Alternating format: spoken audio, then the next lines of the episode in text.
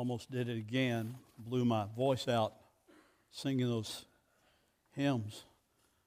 Whew, what a glorious, mighty God we serve. Take your Bibles and turn with me to Romans chapter 9. As we come to this passage that many people wish wasn't in the Bible, but it is. Many wish it would just be skipped over, but we're not going to do that. Uh, yeah, it's a. When I come to chapter nine, I'm reminded of two things that are non-scriptural. I'm reminded a song that we just sang a minute ago, "Sovereign Over Us," and I, I love the phrase in there. Uh, you're sanctifying us when beyond our understanding, you're teaching us to trust. There is a dimension of the Christian walk and the Christian faith that we don't fully understand. But if the Word teaches it, we're required to believe it, even if we can't understand it. I would, uh, I would say the Trinity is one of those things. I can't fully understand the Trinity. If you come up and ask me today to explain the Trinity to you, I'll have to say, uh, there's the Father, Son, and Holy Spirit. There's three persons, one God. No, no, no, but how does that work? I don't know. In, in human mathematics, it doesn't work. In God's economy, it works perfectly. So there are mysteries within the Scripture. Second thing I'm reminded of is another song, and it's Andrew Peterson's song, You're Always Good. Always Good.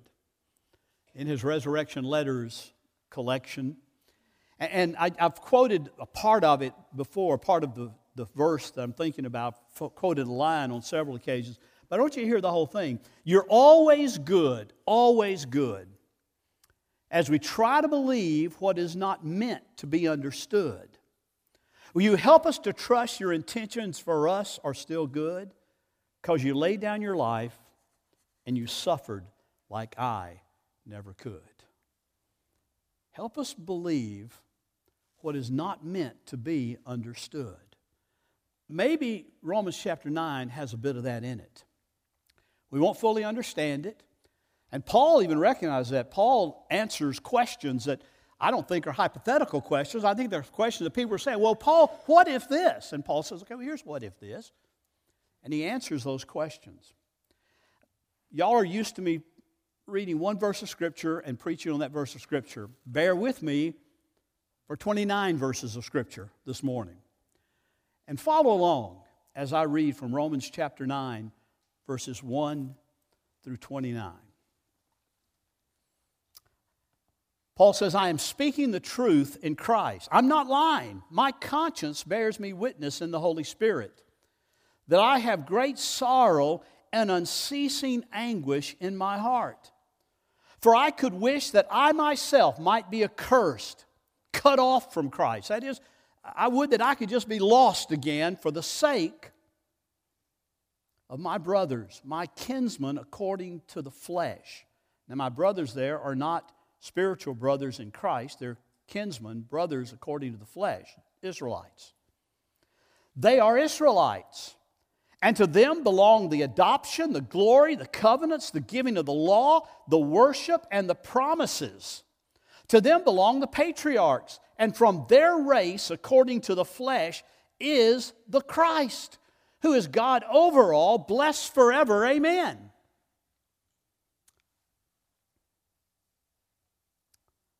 But it is not as though the word of God has failed. For not all who are descended from Israel belong to Israel. And not all are children of Abraham because they are his offspring, but through Isaac shall your offspring be named. This means that there is not the children of the flesh who are the children of God, but the children of the promise are counted as offsprings. For this is what the promise said. About this time next year I'll return, and Sarah will have a son. And not only so, but also when Rebekah had conceived children by one man, our forefather Isaac, though they were not yet born and had done nothing, either good or evil, good or bad, in order that God's purpose of election, God's purpose of choice, might be continued, might continue because not because of works, but because of him who calls.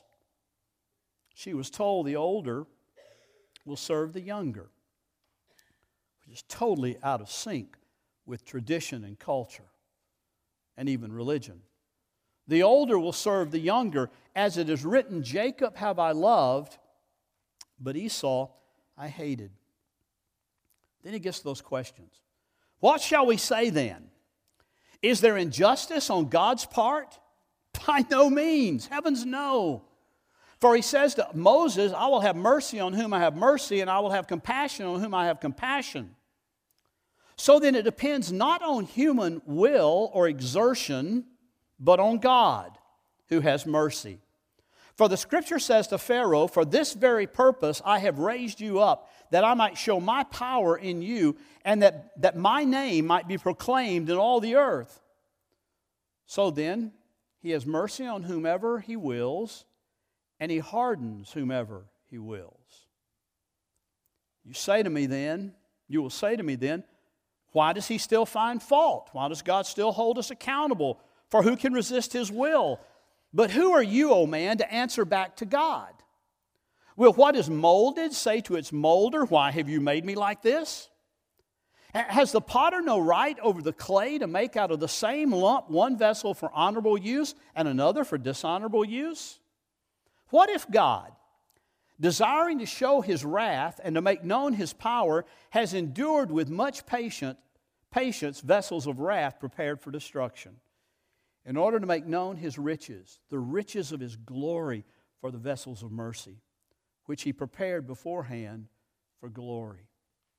Even us, whom he has called, back to Romans 8, even us, whom he has called, not from the Jews only, but also from the Gentiles. As indeed he says in Hosea, Those who are not my people, I will call my people. And her who is not my beloved, I will call beloved. And in the very place where it was said to them, You are not my people, they, there they will be called sons of the living God. It's Hosea 2.23 and Hosea 1.10. And Isaiah cries out concerning Israel Though the number of sons, the sons of Israel be as the sand of the sea, only a remnant of them will be saved. For the Lord will carry out his sentence upon the earth fully and without delay. And Isaiah predicted or prophesied if the Lord of hosts had not left us offspring, a remnant, a heritage.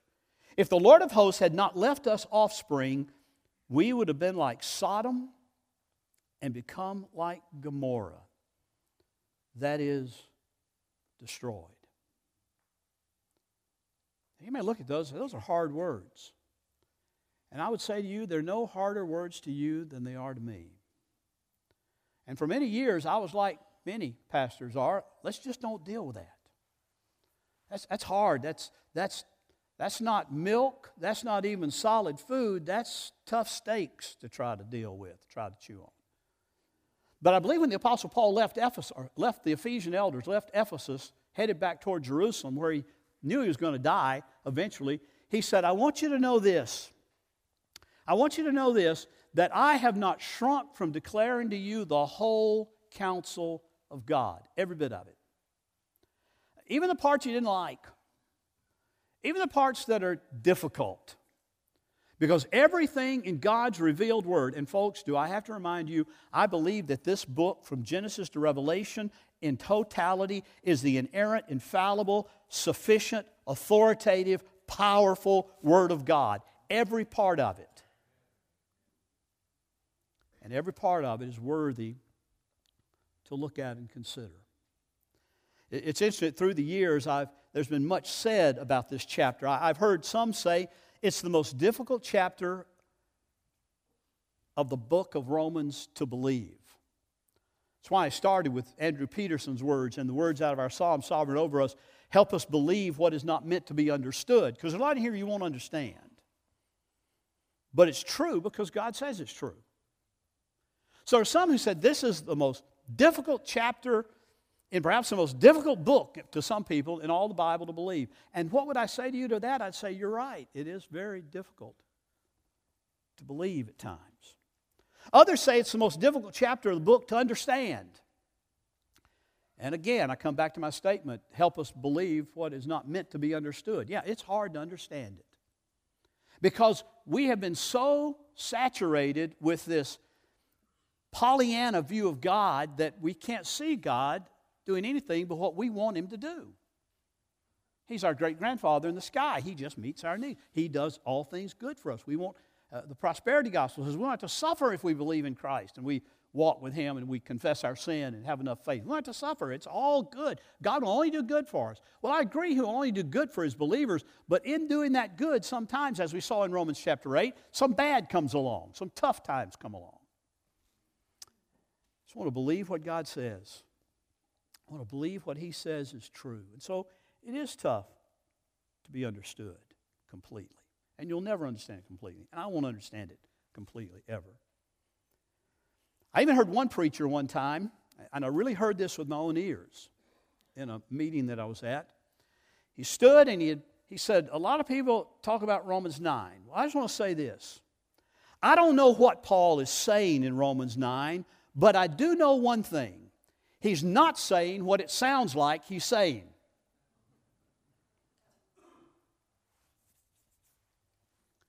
I don't know what Paul's saying, but he's not saying what it sounds like he's saying. I contend you this morning, he's saying what it sounds like he's saying. One person several years ago even told me, right here in Somerset, Kentucky, rather foolishly told me this. This was a professing Christian. It's a rather foolish statement. But he said, and I quote, if Romans 9 is true, then I don't want anything to do with God. Now, that ought to bring a gasp that anyone would make that kind of statement because it is included in God's holy, inerrant, infallible, authoritative, sufficient word. Scholars argue over Romans 9, 10, and 11 all the time. They, uh, you know, they, the, one thing I want you to see is Paul in each, in, in all those chapters kind of go together as a, as a section, if you will. Some want to say, well, Romans 1 through 8 is, a, is the gospel. Paul presents the gospel in all its glory. And, and Romans uh, 12 on gives us practical application of that gospel. And for some reason, Paul just put this confusing section, 9, 10, and 11, right here in the middle. And we're not sure why he's so confused. He's not confused. Others say, well, it's just, an append, it's just a parentheses. And some teach, I had a professor in seminary that taught that, was a parentheses. And to some degree, it could be. I mean, Paul has just talked about in Romans 8 God is working all things together for our good, that neither life, nor death, nor height, nor depth, nor any other created thing will ever be able to separate us from the love of God. He's made all of that great affirmation. And now he comes to these verses and says, Here's why we know those, tr- those statements are true. Here's why we can believe it. Here's why we can stand on it. N.T. Wright made the statement about chapter 9. He said, Romans, well, it says 9, 10, 11, really. Romans 9 through 11 is full of problems as a hedgehog is full of prickles. Well, it's prickly, but it's true. So, what do you say? You look at Paul here in these verses and you see that he starts each of these chapters with a passionate plea. Chapter 9 said, I'm speaking the truth, I'm not lying. My conscience bears me witness in the Holy Spirit that I long for my, the Israelites, my brethren by the flesh, to come to faith in Christ, but they're not in droves. Some are, a remnant is, but many aren't. He starts in verse 10, chapter 10, rather, verse 1. Brothers, my heart's desire and prayer to God for them, that is the Israelites, is that they may be saved. For I bear them witness that, my, I have a, that, that they have a zeal for God, but not according to knowledge. There's a lot of people with a zeal for God today, but it's not based on the knowledge of God's Word in its totality, in its fullness. And then in chapter 11, he begins that chapter, just giving you a preview of what's to come. Verse 11, chapter 11, verse 1, he says, I ask then, has God rejected his people? By no means. For I myself am an Israelite, a descendant of Abraham, a member of the tribe of Benjamin. God has not rejected his people whom he foreknew. Do you not know what the scripture says of Elijah? How, how he appeals to God against Israel? Says, They've killed your prophets, they've demolished your altars, and I alone am left, and they seek my life. When I get there, I may take an excursus on Elijah and that passage. If I get there before May 31st. But what is God's reply to him? I have kept for myself 7,000 men who have not bowed the knee to Baal. So, too, at this present time, there is a remnant chosen by grace. But if it, if it is by grace, it is no longer on the basis of works. Otherwise, grace would no longer be grace. I mean, the dominant theme of these chapters, I mean, they, they extol the sovereignty of God. Thus, my title to the sermon is God or Man Sovereign. They extol the sovereignty of God, but they're really dealing with that basic question very clearly well, why is Israel as Israel is? Now, we live in a day that there's a lot in liberal theology that says, well, we don't have to worry about Israel because they're God's chosen people. They're going to be saved no matter what. They're, they're a part of the old covenant. Paul doesn't believe that. I sat on an airplane next to a man, goodness, back when I was still in Florida, but I'd coming out of Louisville, Kentucky, and I, from a trustee meeting, I had to fly to, uh, to uh, Cincinnati and then on to Orlando. And, and on a little short flight from Louisville to Cincinnati, sitting next to a guy, and, and we started talking. You know, we're on a little commuter jet, so you're really close quarters there. And he said, Well, what are you in Louisville for? Because I said I was going back home to Florida. He said, Well, that's why I'm here. I'm, I'm, a trustee at Southern Baptist Theological Seminary, and I'm here for a trustee meeting. I'm going home from that. And he said, Oh, Southern Seminary. See, he said, Is that Al Mohler guy? Said, Yeah, it's Al Mohler. He said, He hates me. I said, He hates you? Yeah, he hates me. I'm Jewish, and he hates me. He hates all Jews. I said, You know, I've known Al Mohler for about 20 years, and I've never seen that. Why, why do you say that? Because he thinks unless I come to faith in Jesus Christ, I'm lost. I said, Brother, he doesn't hate you, he loves you. He's telling you the truth.